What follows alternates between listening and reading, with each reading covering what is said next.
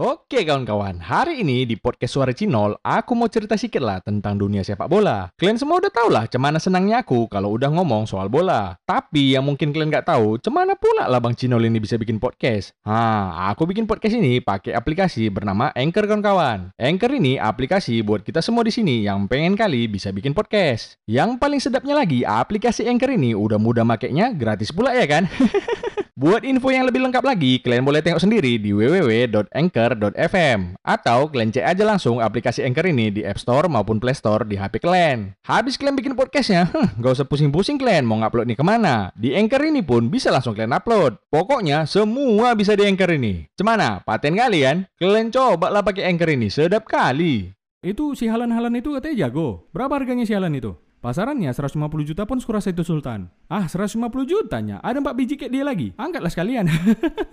Sedap kali ya kan? Itu kalau Newcastle, coba Barcelona yang nawar pemain. Beuh.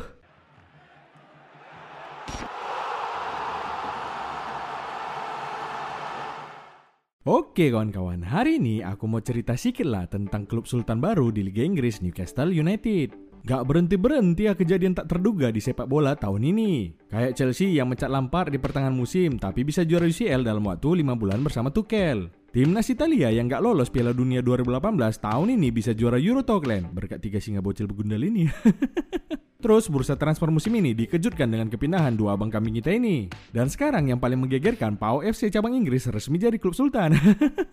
Enak kali ya Newcastle ini sekarang. Yakin kali aku, pasti ada fans-fans kebut semalam yang tiba-tiba jadi fans Newcastle. Eh, biawa, biawa, ditanya nanti sejarah klub Newcastle terdiamnya kalian langsung. Itulah, cepat kali ada fans klub Sultan Newcastle ini. Gak kasihan kalian sama klub Sultan Manchester City yang udah lama jadi klub Sultan, tapi fansnya gak ada. Cuma kalau kalian udah bapak-bapak, minimal kalian pasti udah tau lah klub Newcastle ini juga klub besar dulu dan fansnya juga banyak di seluruh dunia. Bocil-bocil sekarang mana paham yang kayak gini ya kan? Ya tapi wajar juga lah ya kan karena mereka hidup di era Barcelona. Tapi setelah Newcastle jadi tajir kayak gini, yakin kali aku bentar lagi banyak bocil yang jadi fans baru Newcastle. Kalau klub susah tiba-tiba bergelimang harta namanya Newcastle, tapi kalau klub susah tiba-tiba bergelimang hutang namanya Barcelona. Sebelumnya kita bahas dulu lah sedikit sejarah Newcastle ini. Supaya apa? Biar kalian kalau jadi fans Newcastle baru nggak kosong kali si batok kepala kalian itu kalau ditanya sama kawan kalian. Klub Newcastle ini dulu dibentuk tahun 1892 dari hasil penggabungan Newcastle East End dan Newcastle West End. Kedua petinggi klub dan fans dari kedua klub ini bersatu demi nama klub baru yaitu Newcastle United. Ini ibaratnya macam Persija Jakarta digabung sama Persitara Jakarta Utara jadilah Persiraja. Loh.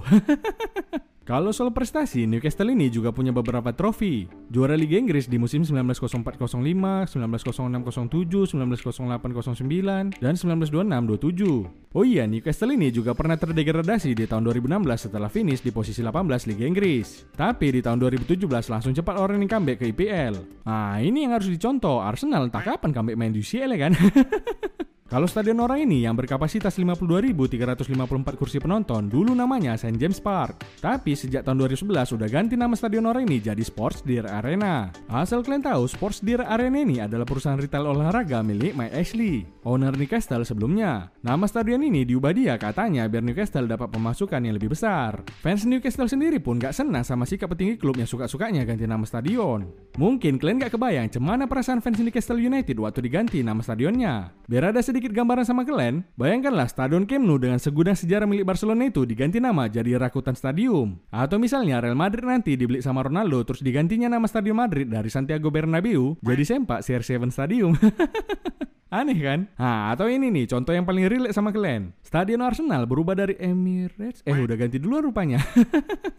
ah, kita ganti lah, nggak patut memang Arsenal ini dijadikan contoh ya kan? Ha, atau macam stadion MU yang diganti nama dari Old Trafford jadi Jelings Arena. Di depannya nanti kurasa ditaruh patung Lingard lagi Jelings. Biawak kali ya. Eh tapi paten juga ya kan kalau Old Trafford diganti nama jadi Jelings Arena. Setuju nggak kalian? Aku setuju kali. Cuma si Lingard lah pemain bola yang bisa bikin orang yang bahkan rival sama MU mau nonton MU karena nunggu lawaannya.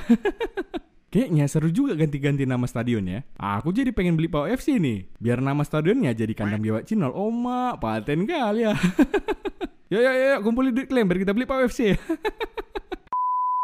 Newcastle yang ku tahu dulu sempat bersinar pas ada pemain bagus macam Dembaba, Papis Cisse, almarhum Cek Tiote dan Kabaye. Kalau zaman-zaman Alan Shearer kayaknya dulu udah mau mau pensiun dia baru ku tengok. Itu pun pas biawakku belum berbulu.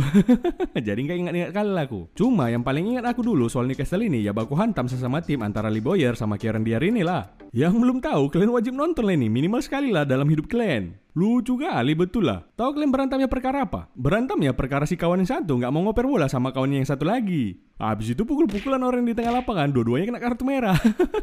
aduh, aduh. Gini ya, geng. Kalau nggak dikasih bola samamu, ya ambillah di pinggir lapangan itu. Banyaknya bola di situ biawa.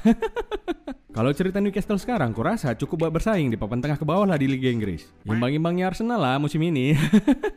Terus Bang Nol, kenapa Newcastle ini dijual sama Matt Ashley? Nah, kata si Matt Ashley, dia ngejual klub ini demi kebaikan Newcastle. Eh, biawa, biawa banyak kali bacotmu Ashley. Bilang aja uangnya kau pakai buat ternak lele di kampung.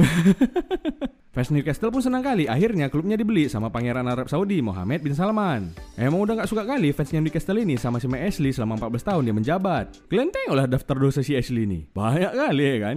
Nah, Sultan Salman ini ngeluarin duit 300 juta pound atau sekitar 5,8 triliun untuk beli Newcastle. Sebenarnya Sultan ini bisa beli Newcastle bulan April 2020 kemarin. Tapi karena ada demo penolakan masalah HAM jadi dipending lah pembelian ini. Kata pendemo ini Sultan kita ini terlibat dalam hilangnya orang ini. Habis itu juga ada masalah konflik Arab Saudi dengan Qatar dan hak siar dengan Bensport yang beritanya bisa kalian cari dan baca sendirilah aja mas sekali kalian situ.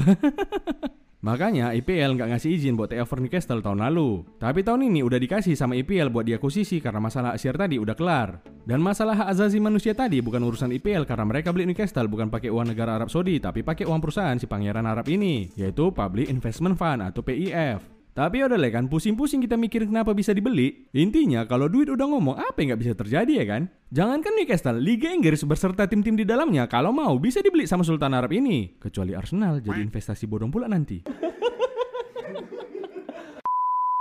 Meskipun Sultan Salman ini berhasil beli Newcastle, tapi dia hanya menguasai 80% saham Newcastle. Sisanya yang 20% lagi dikasih sama Amanda Stevely dan Ruben Brothers. Tapi pembelian Newcastle ini masih geli-geli aja nya rasa si Sultan Salman dibanding sama harta kekayaannya. Kata laporan Daily Star melalui konsorsium PIF, total kekayaan Mohammed bin Salman mencapai 320 miliar pounds atau sekitar 6.190 triliun. Banyak kali ya. Mau beli Barcelona sama decul-deculnya pun masih sisa banyak uangnya ini. Sebagai perbandingan, Sheikh Mansur yang punya Manchester City kekayaannya cuma 445 triliun. Cuma sepersepuluh dari harta Mohammed bin Salman ya ini. Mau digabung pun harta Sheikh Mansur, si Nasser, Abramovich, dan enam pemilik klub bola terkaya di dunia sekarang pun kurasa belum tentu bisa ngimbangin kekayaan pangeran Arab ini. Tapi sebenarnya sekaya-kayanya pangeran Arab ini masih kalah lah dari Barcelona kalau soal utang. Nah, kalau soal rival, rival abadi Newcastle United ini bukan tim-tim macam Manchester United, Chelsea, atau Liverpool wak geng. Rival sejatinya itu Sunderland. Ibaratnya kalau Newcastle jumpa sama Sunderland, ini udah macam Persija jumpa sama Persib lah bagi orang itu. Sekarang, cuman lah perasaan kalian kalau jadi fans Sunderland yang Newcastle? Rival abadi kalian jadi klub terkaya di dunia, tapi kalian main di kasta ketiga. Pahit kali ya kan? Mau ngecan-ngecan pun fans Sunderland ini nggak laku lagi sama fans Newcastle. Udahlah fans Sunderland, mending kalian ganti aja nama klub sayang kalian itu dari Sunderland jadi Surrenderland. Kalau aku bayangkan fans Sunderland nengok Newcastle sekarang ini udah macam nengok Tottenham sama Arsenal di masa depan. Eh, jadi siapa maksudmu yang turun ke kasta ketiga nol? Arsenal. Bentar lagi mau buka pula transfer musim dingin. Kalau buka bursa transfer nanti, kurasa yang masih aman dari pemain Newcastle ini ya si Alan Samek Simin, Callum Wilson, Joe Willock, sama Almiron kayaknya. Yang lainnya udah nggak usah banyak kali mimpi kalian. Latihan kalian bagus-bagus makanya, tapi bukan untuk dipertahankan. Ya biar dijual lebih mahal lebih awak.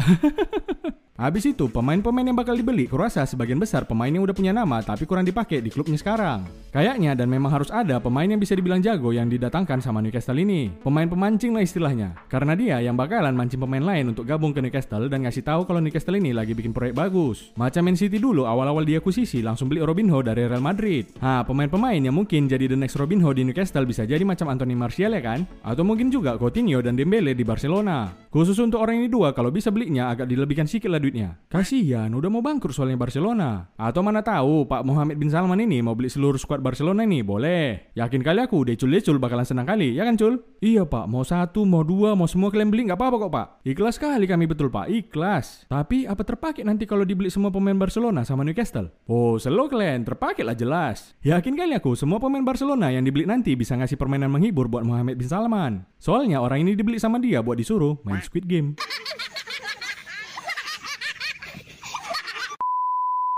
Woi, serius sekali kalian dengar podcastnya. Kalem lah bos, kalem. Sambil half time gini, enaknya kita nyantai sambil ngomongin orang ya kan? Jadi kan weh, aku punya kawan nih. Jago kali bikin podcast. Mau bikin podcast yang macam kalian dengar sekarang ini pun, aku minta tolong ya sama kawanku ini. Namanya Anchor. Kalian pun kalau pengen bikin podcast, minta tolong aja sama dia. Suka-suka hati kalian aja mau bikinnya kayak mana, pasti dibantu sama dia. Di mana pula kami cari kawan kau itu bang? Eh, masalah sepele itu. Kalian buka aja App Store atau Play Store, terus kalian ketik lah A N C H O R Anchor atau kalian ketik aja www.anchor.fm di browser kalian. Nah, habis itu kalian rekamlah suara kalian yang mantap itu. Ngedit sama nguploadnya cemana bang? Gak usah kalian bingung, semua bisa di Anchor ini. Udah gak usah banyak kali cakap kalian, gratisnya aplikasi Anchor ini. Takut kali kalian disuruh bayar. Kalian coba lah aplikasi Anchor ini, beh macam podcaster sejati. Bangga kali lah mama bapak kalian nanti, betul lah. Memang gak ada obat kali kawanku si Anchor ini, paten kali ya.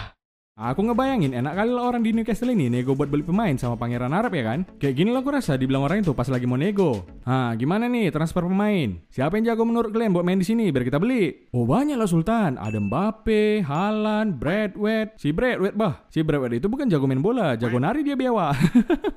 yang lain lah, itu si Haaland itu katanya jago. Berapa harganya si Haaland itu? Pasarannya 150 juta pun sekurasa itu Sultan. Ah, 150 jutanya. Ada 4 biji kayak dia lagi. Angkatlah sekalian. Sedap kali ya kan? Itu kalau Newcastle, coba Barcelona yang nawar pemain. Beh, wih, gimana weh? Ada pemain yang gratisan nggak? Yang pok-pok pun jadilah. Oh, ada ini pot. Hmm, mantap kali. Boleh-boleh lah ini. Bayarnya bisa nyicil kan? Nyicil-nyicil kepala otak. Oh itulah. Kau yang ku cicil pakai tinju nanti baru tahu kau. Lagian, kalian sok cerita nyicil pula. Bayar cicilan empat pemain ini aja kalian belum lunas. Lagian, kalian klub besar loh, Wak Geng. Kenapa lah mesti nyicil kalian kalau mau beli pemain? Kenapa? Karena kita tidak punya uang. Yang paling sor nengok klub-klub kaya kayak gini ya siapa lagi? Agen pemain bola lah. Udah yakin kali aku pasti si biawak Mino Raiola ini bakalan nawarin pemainnya ke Newcastle. Udah tau lah kalian si Mino ini. Mana peduli dia sama sejarah klub, prestasi klub, yang penting sama dia duit. Kalian mau tim kalian pun FC tapi sanggup menerima tawaran dia? Oh, digas dia itu pasti macam Ultiminator.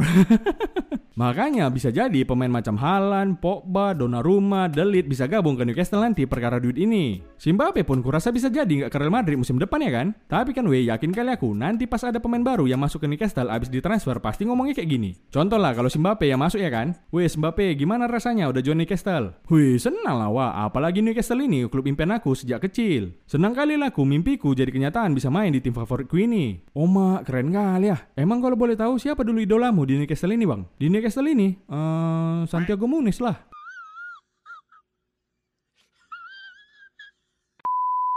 Tapi kalau menurutku pemain bintang macam Haaland atau Mbappe mungkin baru bisa di-approach kalau Newcastle udah masuk Liga Champions. Jadi ya kemungkinan ini bisa aja terjadi 3 sampai 4 tahun ke depan. Tapi yang namanya sepak bola apa pun bisa terjadi ya kan? Bisa jadi tiba-tiba pemain bintang itu mau masuk ke Newcastle. Terus Newcastle juara Liga Champions dan akhirnya bertarung sama Arsenal. Tapi di laga amal.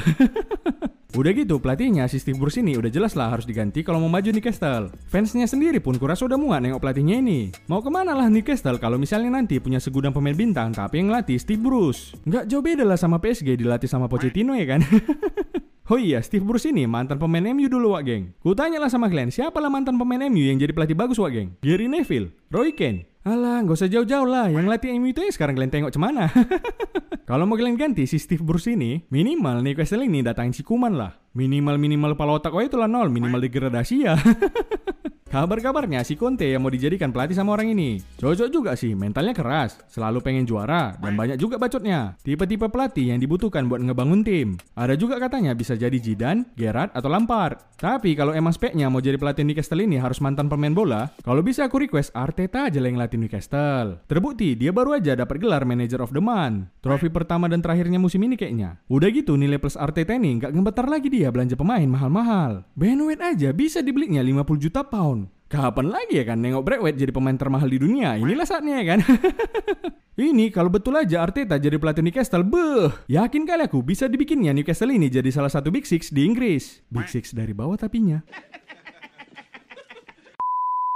Kalau aku kalian tanya, senangnya aku Newcastle ini dibeli sama Sultan Arab. Makin seru lah persaingan di Premier League ini ya kan? Meskipun prosesnya pasti bakalan panjang, tapi yakin aku Newcastle ini bakal mengganggu tim papan atas di Liga Inggris. Macam Man City dulu lah tahun 2008 pas dibeli sama Sheikh Mansur. Mengganggu kali pun buat tim Inggris. Makanya istilah Big Four dulu udah tergeser sama Big Six sekarang. Bahkan orang ini bisa sampai juara Liga Inggris ya kan? Tapi kalau untuk juara Liga Champions aku nggak tahu lah tahun berapa. Ngurusin masalah penonton biar rame aja nggak selesai-selesai orang ini. Bedanya pembelian Newcastle sama pembelian City dulu jauh lebih untung beli Newcastle ini kurasa. Beli Newcastle udah dapat sejarah klub yang bagus, dapat supporter yang paten lagi. Bukan macam beli Manchester City. Udahlah sejarah bikin sendiri. Buat dapat supporter pun kurasa ownernya harus ngeluarin duit dulu buat digacha. Itu pun belum tentu dapat. Jadi selamatlah buat fans The McPeace di seluruh dunia ya kan. Baik yang udah mati atau yang udah terus sabar menanti. Ini rezeki lah buat penantian panjang yang penuh emosi. Buat fans klub lain kalau mau pindah klub kesayangan silahkan. Daripada makan hati terus kalian ya kan. Sekarang inilah waktunya kalian pindah. Namanya pun udah Newcastle, istana baru. Berarti istana baru, klub kesayangan baru. Kalau nanti kalian dihujat karena pindah klub kesayangan, alah biasanya itu. Yang karena iri aja nih orang itu nengok kalian bahagia dan klub kesayangan kalian yang baru. Sedangkan mereka masih ditahan-tahankannya disiksa sama klub kesayangannya yang sekarang. Macam kalian kalau lagi putus sama pacar kalian yang toksik, pasti dihujat sama kawan-kawan pacar kalian ya kan? Kalau yang nggak pernah pacaran nggak relate ini. yuk fans Arsenal, yuk fans Barcelona, yuk pindah ke Pau FC cabang Inggris sekarang yuk. skip lah. Cerita Newcastle ini juga bisa kita kaitkan ke kehidupan Wak Geng. Kayak gitulah memang kalau rezeki itu udah datang. Kalian bayangkan lah ya, Newcastle waktu dia dibeli kemarin masih duduk di peringkat 19 IPL dengan 3 poin dari 7 match dan belum pernah menang. Tapi seketika langsung jadi klub terkaya di dunia. Ya, cemana lagi lah mau aku bilang, kayak gitulah memang hidup. Soalnya kadang-kadang hidup kita ini bisa Newcastle, bisa juga Barcelona. Udah dulu ya Wak geng, mau ketemu aku sama Sultan Salman ini. Mau ku tawarkan dulu Lok Lingard sama Lok Berwet ke dia. Mana tahu sejak beli Newcastle butuh jasa tukang cuci dia ya kan. Dadah Wak geng.